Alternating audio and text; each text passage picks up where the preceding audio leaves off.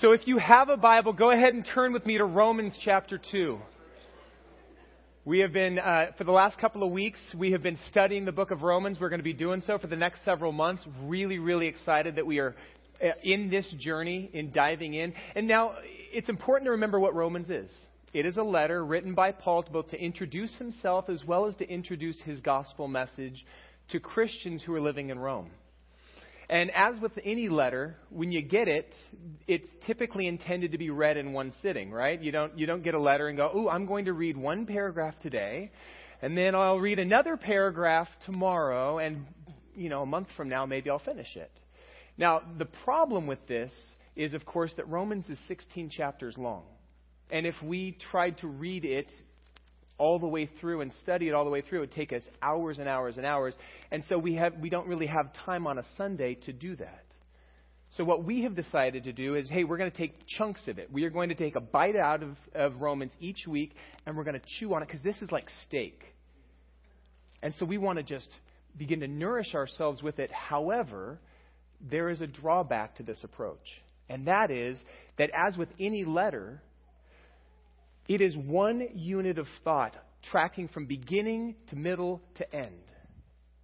And as we take chunks out of it, we tend to focus on one section, and we sometimes forget that it's part of a much larger whole. And we may have a question that gets stirred up in one section that's not dealt with until a chapter or two later. And so we just need to recognize that what we're dealing with is one cohesive unit of thought and, and furthermore, and this is important to remember the chapter headings, the chapter breaks, and all, even all of the verses were never part of Paul's original writings. Those were added by later generations in order to make this more accessible so that we can begin to reference different passages. Hey, turn to John or to Romans chapter 2 as opposed to going um turn to like the 14th paragraph of, you know, and someone's going, I can't count that high. Um, so, all that to say, we are dealing with chapter 2, but I don't want you for a moment to think that just because we've reached the end of chapter 1, Paul's thought is complete. Because last week we stepped into some really, really thick stuff. We began to talk about the wrath of God, which is not a topic that we enjoy talking about. However, it is crucial to a complete understanding of the gospel message. And I'll explain a little bit what I mean by that in a little bit. But let's just step back for a moment and kind of get our bearings of what we talked about last week because it is a continuation of that thought. Last week, Lee pointed out that at the beginning of Romans chapter 1, verse 18, Paul begins to focus on talking about those godless, wicked people who, although the heavens declare God's glory, they refuse to worship Him as God. They have rejected Him. They said, Nope, sorry, I'm good. I'm going to go ahead and be the captain of my own ship. I don't need God to be God in my life. And instead of worshiping the Creator, they began to worship the creation. And so, what did God do? He said, Oh, you think you know what's best for you? It, you think that's what you want? Fine. You can have that. And he gave them over to the hungers of their flesh. The, the picture I get is of a little boy getting caught smoking a cigarette behind the house, and dad walks around the corner and catches the kid, and he's like, and the father has one of two options. One, he can kind of take the cigarette, stamp it off, oh, you're in trouble, and, and take him into the house and deal with him. Or he can go, oh, oh, don't stop. No, no, no, no. Here, have the whole pack.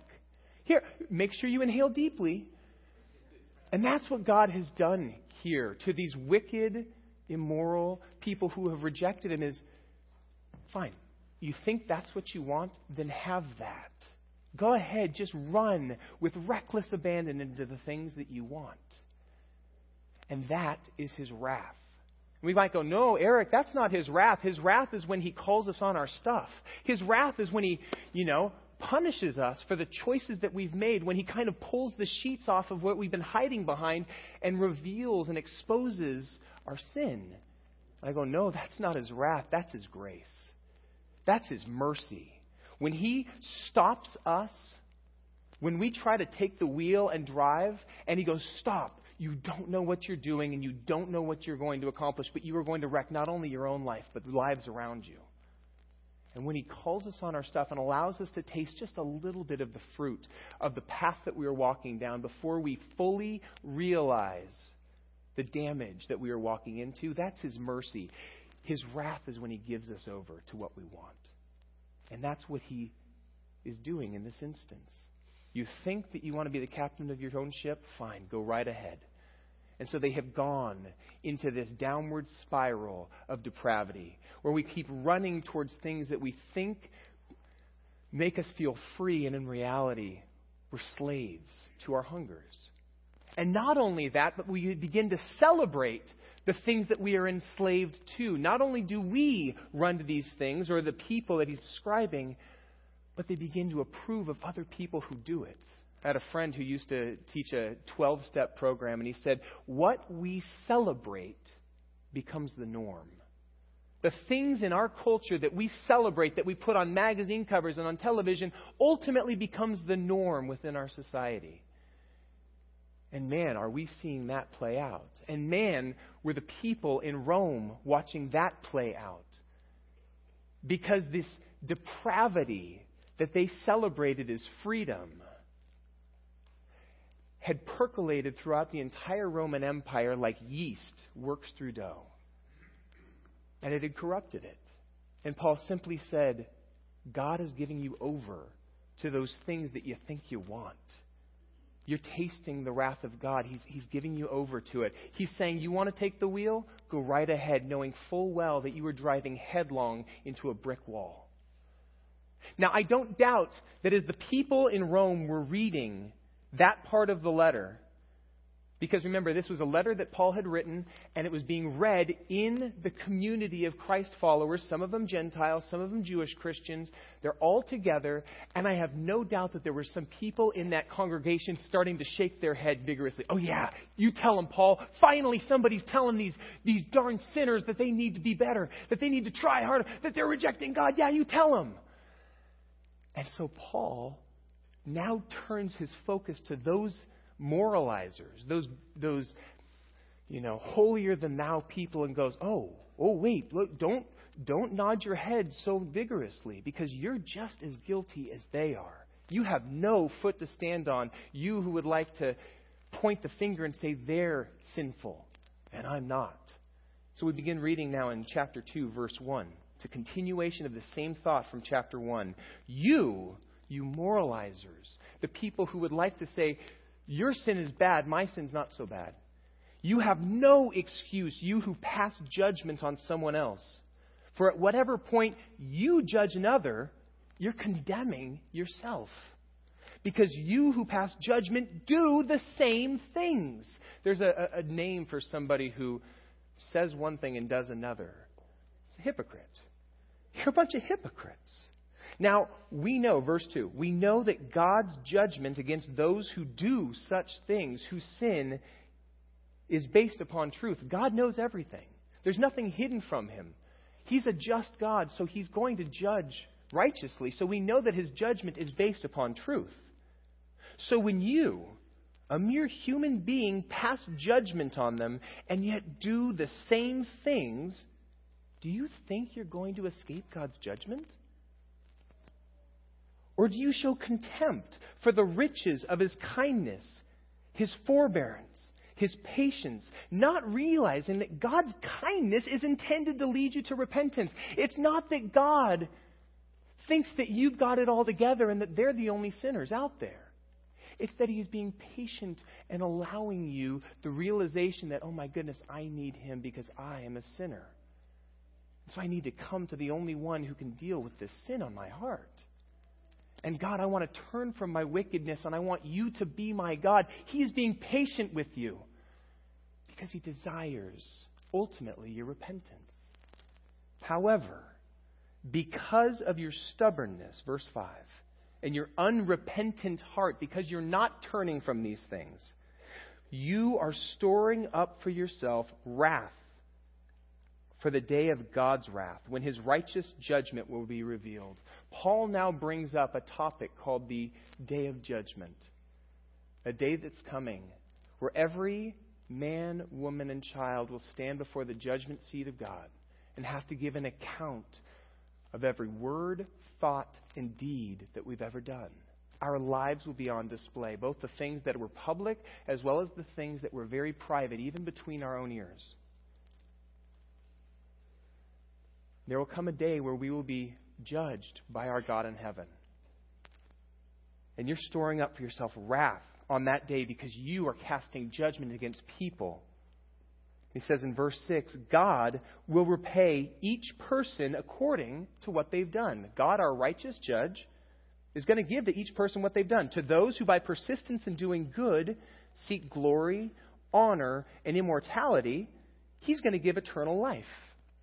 But for those who are self seeking and who reject the truth and follow evil, there will be wrath and anger. Now, hold on just a second, Paul.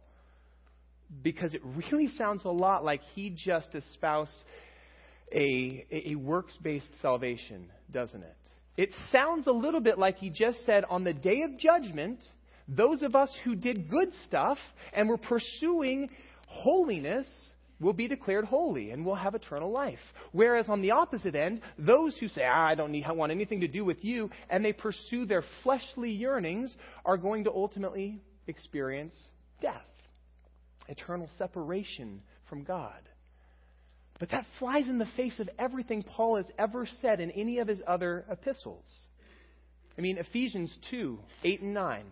It is by grace you have been saved, through faith, not by works, so that nobody, nobody can boast. And that's not the only place. In fact, in the very next chapter of Romans, Romans chapter 3, which, by the way, is just a couple of paragraphs down the line, Paul is going to state in no uncertain terms that nobody will be declared righteous by observing the law. Nobody that nobody can stand before him and be declared righteous because of our efforts. So, did he contradict himself just a couple of paragraphs before, or is he saying something different? May I simply suggest that he's actually saying something different? I would suggest that what he's actually talking about here is he is describing and explaining God's righteousness. God is a righteous judge, whereas we like to sit in judgment on other people. Our God in heaven is a righteous judge. He will judge us truthfully and justly. And so, on the day of judgment, we will stand before Him and giving, give an accounting of our entire lives. And we will be judged against His righteous standard as spelled out here in His Word. And if we have lived a life that is faithful to this, meaning we have not broken any of his commandments. We have not sinned against his righteous standard in any way, shape, or form. Then, as a righteous judge, he will declare us to be not guilty, and he'll say, Come on in, let's spend eternity together. But I think we all know where we stand in this ledger, don't we? I think that Paul has already made it abundantly clear and will continue to make it abundantly clear that there is no one who is righteous. No, not one because we have all sinned and fallen short of God's righteous standard. And so every single one of us will be in the opposite camp on that day of judgment. Every single one of us will be declared guilty because of the law, which is uncomfortable for us because we live in a very uh, we live in a society that loves to play games with sin. We live in a society that likes to say there are big sins and small sins. The big sins tend to be the ones, or at least the ones we like to call big sins, tend to be the ones that other people struggle with. The small sins tend to be the ones that we struggle with. Is that a fair assessment? Okay? So we play this game. It's called the hypocritical game of we point a finger and we say, oh, what a terrible sinner. That person is horrible because they do this or they do that or they struggle with this, and oh, that is awful. But me, oh, you know, I just struggle with what's common to everybody else. I'm, every man's battle is my battle, you know? So God is going to be very lenient on that. And we begin to play this game. I mean, homosexuality is one of those topics that we tend to play this game. We tend to point a finger and we say, oh, that's really bad. Whereas, you know, it doesn't, yeah, so I, I struggle with lust. Or, um, yeah, you know, so we have divorce and remarriage in our church. God calls that adultery. Um, or I cheat on my taxes. No big deal. Everybody does that. Or I lie. Or I harbor bitterness and anger towards my brother in my heart. God calls that murder. Or I harbor pride. I am so glad I'm not like those other people over there that struggle with that. No, you're right. You're not like them. We're worse. Because, in, at least for many of them, they are being consistent with their beliefs. For many people who don't accept God as God, who don't accept His Word as the righteous standard by which they live their life, they're living consistently. We, on the other hand, have said, God, I want you to be the Lord of my life, and I want this to be the standard by which I live my life. And yet we don't live by it. We're being hypocritical and we're judging other people more stringently than we judge ourselves, when in fact we are the very ones who are sinning against the law that we say, or at least a standard that we say we want to live up to. So we're being hypocritical. And I just want to say a couple of things to this topic of homosexuality, very briefly. Because sadly, culture has been defining this conversation for us. And unfortunately, there have been a very small, very vocal group of people that supposedly represent God, but have totally and horribly misrepresented Him, that have been very vocal on this topic. And all, the entire church has been painted with this brush. And we have sadly remained silent far too long. And we have been hypocritical by allowing our own stuff to kind of get in the way. And we haven't dealt with the logs in our eyes. So anytime that we do try to say something, it's seen as very hypocritical. But I don't want to remain silent any longer. So I just very briefly want to share a couple of the worst abuses, a couple of the worst lies that have been spouted by a few people who misrepresent God's heart on this topic of homosexuality simply because our society is talking about it, so I feel like there is a, a moral obligation to say something. The first lie that they have been suggesting is that homosexuality is a worse sin than all other sins. And we've already looked at that. That's garbage. Okay? A sin is a sin is a sin. Anything less than God's righteous standard is sin. And if we are guilty of breaking even one part of it, then we are guilty of breaking all of it. So to point at one thing and say that's worse than something else simply because we don't struggle with it is hypocrisy. And I apologize for the ways that we have allowed that lie to germinate. Another lie that has been suggested, whether vocally or, or simply insinuated, is that same sex attraction is in and of itself sinful. That would be like me saying, well, if I feel an attraction towards another woman, I've sinned. No, it's what do you do with that thought? When I dwell on that thought, when I dwell on that temptation and, and allow it to then begin to, to fruition into lust or even act upon it, then it has become sin. But temptation in and of itself is not sinful. Jesus was tempted in every way, yet was without sin. So I am sorry for the way that we have allowed the belief that same sex attraction is in and of itself sinful. That is absolutely not true. The third lie, and I think this is the most reprehensible lie of all, that has been purported by a select group of people, a very small minority of people within the Christian church, is their suggestion that God hates homosexuals, and it is disgusting, and it is wrong. God hates sin, period. But he loves the sinner. And thank goodness, because we're all sinners. We are all in the same boat. We have all fallen short of his righteous standard, and none of us have a leg to stand on to try to be a, a holier than thou moralizer. None of us. So I thank God that he loves the sinner. I thank God that He died for us because He did for us what we couldn't do for ourselves. And so I apologize for the ways that we have stayed silent on this topic and not addressed it. On the flip side, I should mention, though, that there are some lies that some people within the homosexual community have been saying as well. One of those lies is the suggestion that homosexuality is not a sin.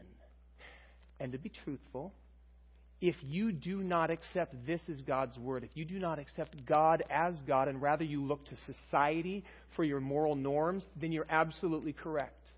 Homosexuality is not a sin according to a social standard.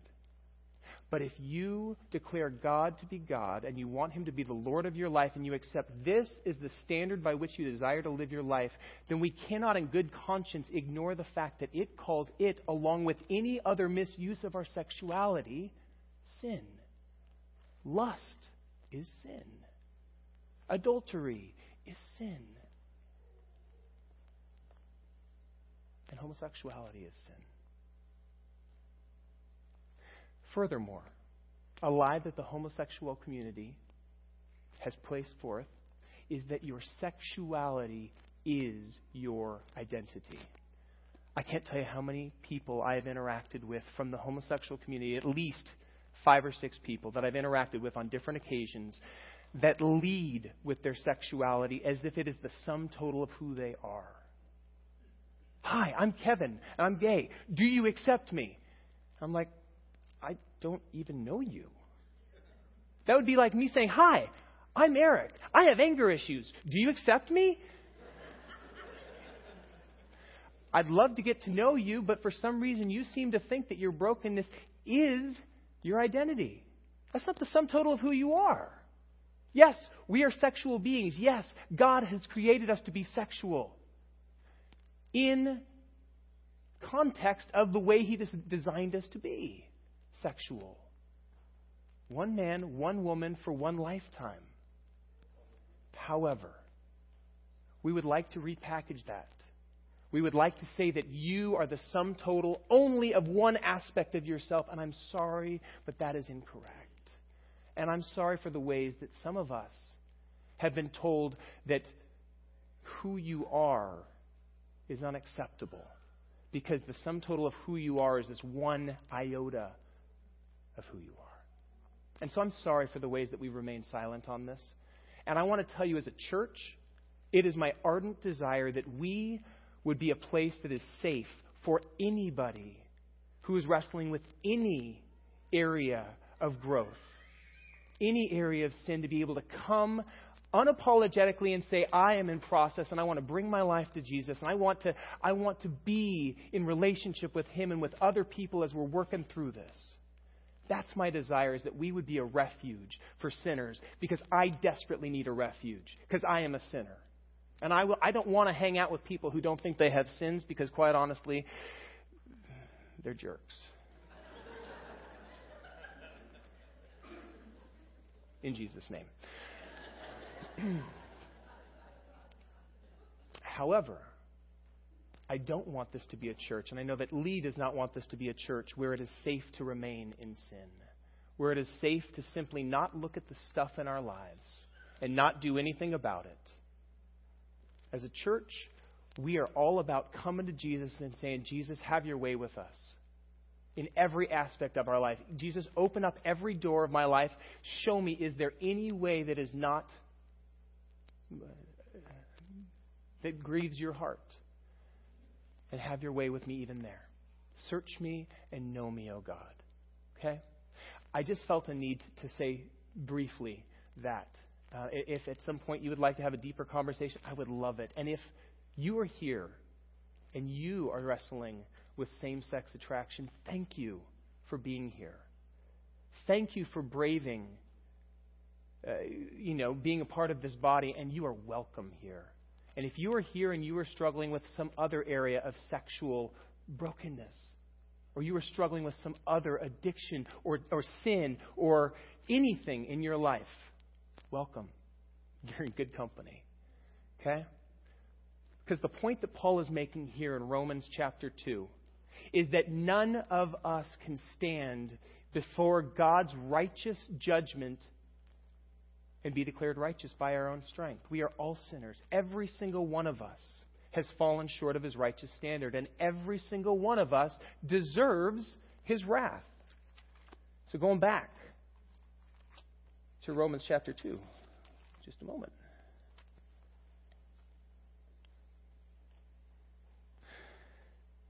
So, God is going to repay, verse 6, each person according to what they have done. To those who, by persistence in doing good, seek glory, honor, and immortality, he'll give eternal life. He's speaking simply to a hypothetical. None of us are going to be able to live up to that standard. And to those who, by persistence, oh, verse 8, but those who are self seeking and who reject the truth and follow evil, guilty, there will be wrath and anger. There will be trouble and distress for every human being who does evil. First for the Jew, then for the Gentile. The Jews we're thinking, hey, we are God's chosen people. We get to get out of that. Lee's going to look at that more in depth next week because his, his conversation kind of continues into that topic. He says, no, no, no, no. All of us are going to stand before God, both Jews and Gentiles. But there's going to be glory, honor, and peace for everyone who does good. First for the Jew, for the, then for the Gentile. For God does not show favoritism. He is a just, righteous judge, giving to everybody what they have deserved. But wait a minute, Eric. Wait a minute, Paul. What about those people in the jungles of Borneo who have never heard the name of Jesus Christ? What about the people who have never been able to read God's Word so they don't know His righteous standard? How can we hold them accountable for the same things that we know? How about those individuals in Rome who were raised as Gentiles? They were never exposed to the, the Mosaic law. How can they be held accountable? To the same things. Paul speaks to that in verse 12. All who sin apart from the law will also perish apart from the law. And all who sin under the law will be judged by the law. In other words, we will be judged according to the light of the revelation that we have been given. And God's going to figure out how that works. For it is those, eh, I'm sorry, for it is not those who hear the law who are righteous in God's sight, okay? Simply knowing the Word of God does not save you. But it is those who obey the law who will be declared righteous. Indeed, when the Gentiles who do not have the law do by nature things required by the law, they're being a law for themselves, even though they don't have the law. They show that the requirements of the law are written on their hearts, their consciences also bearing witness, and their thoughts sometimes accusing them, and at other times defending them. In other words, even if we don't have the Word of God, even if we don't have the Mosaic law that you can look to, God has designed each and every man, woman, and child on this planet. We were made in His image, and we have been implanted with a moral compass. We call it a conscience. And that conscience is God's truth that has been placed into each one of us. Regardless of what culture you go into, we begin to realize that we have moral norms. Pretty much every culture recognizes that killing other people is a bad thing, that life is valuable.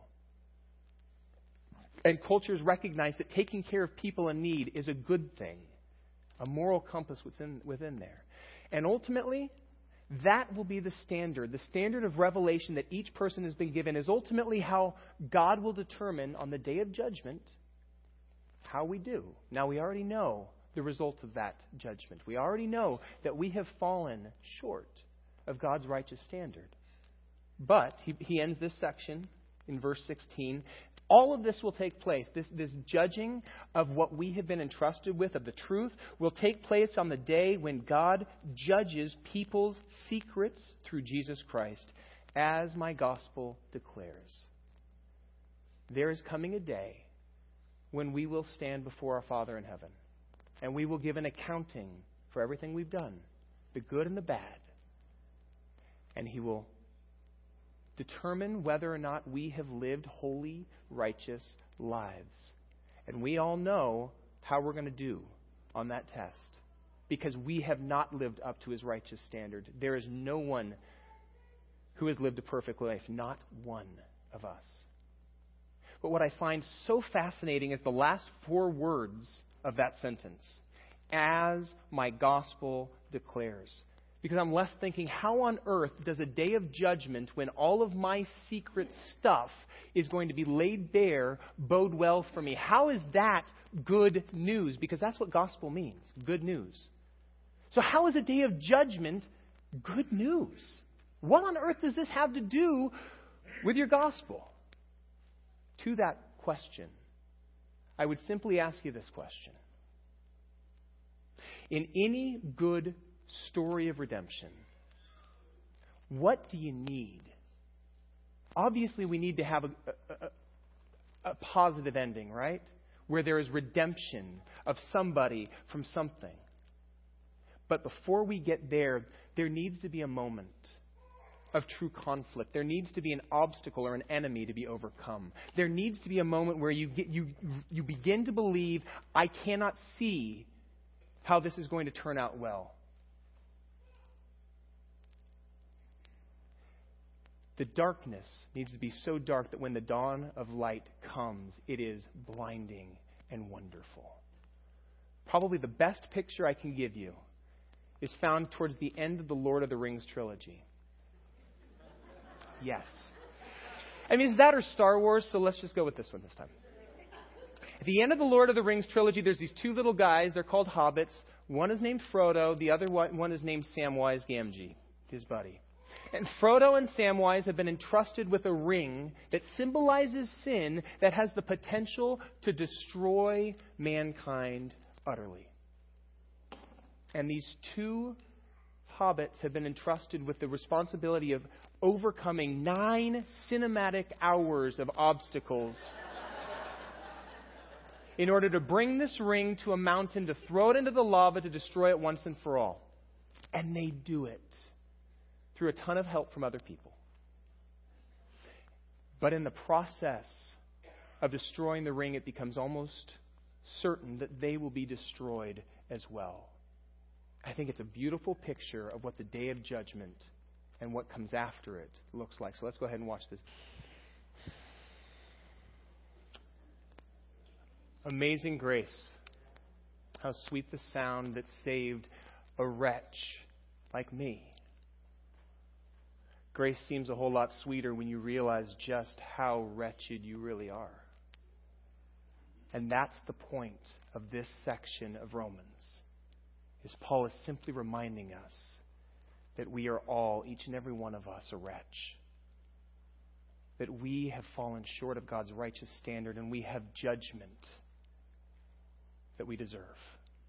God's wrath is what we have earned. And that's what makes the good news of Jesus Christ so unbelievably good. Because what we could not do by our own strength, God has done for us.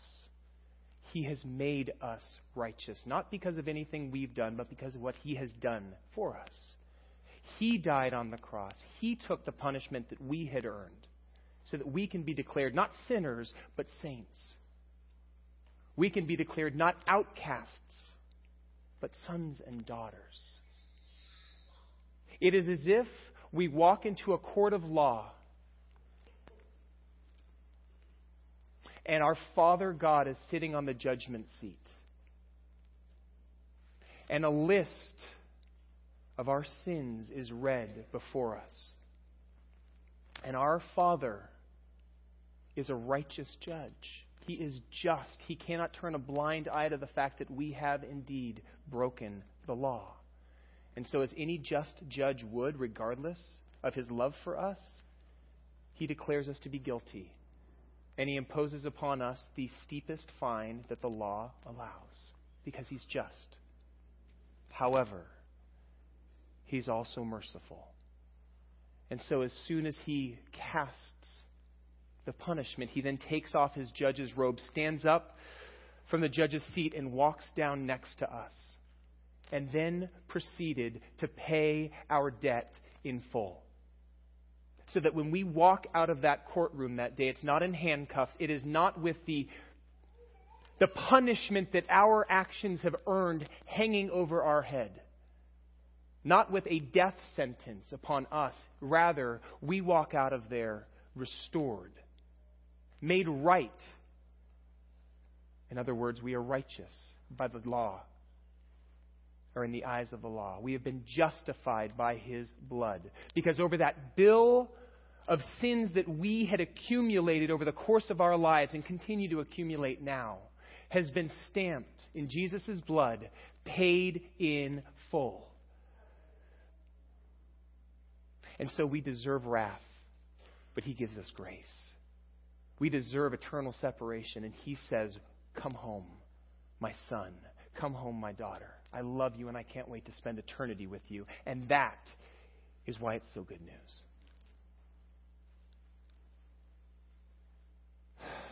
So it is amazing grace. And it is so sweet on the ears of all of us wretches. I'm going to invite the worship team to come forward. We're going to have one last song. We're going to take our offering, and then we're going to go and have lunch together. A bunch of saved sinners. Father, I thank you for loving us. I thank you that you are righteous and good. I thank you that you are just. But I thank you even more so that you are merciful, that you are grace filled, and that you love us more than we could ever possibly fathom, and that you have done everything that we could not. And so we look forward, not to the day of judgment. We look forward to eternity with you when there will be no more tears, no more brokenness. And we can just be with you and with our brothers and sisters in Christ who have also been redeemed. Worshiping you, celebrating with you, and doing the work that you have planned for us, just like you did when you designed us. So we give you our lives, and we pray that you would also use us as ambassadors of this good news. Because there are a ton of other people out there who are wretches that don't realize just how wretched they are and, and don't realize that there is a way, that there is a Father who loves them. So, Father, thank you for your amazing grace. In your holy name, amen.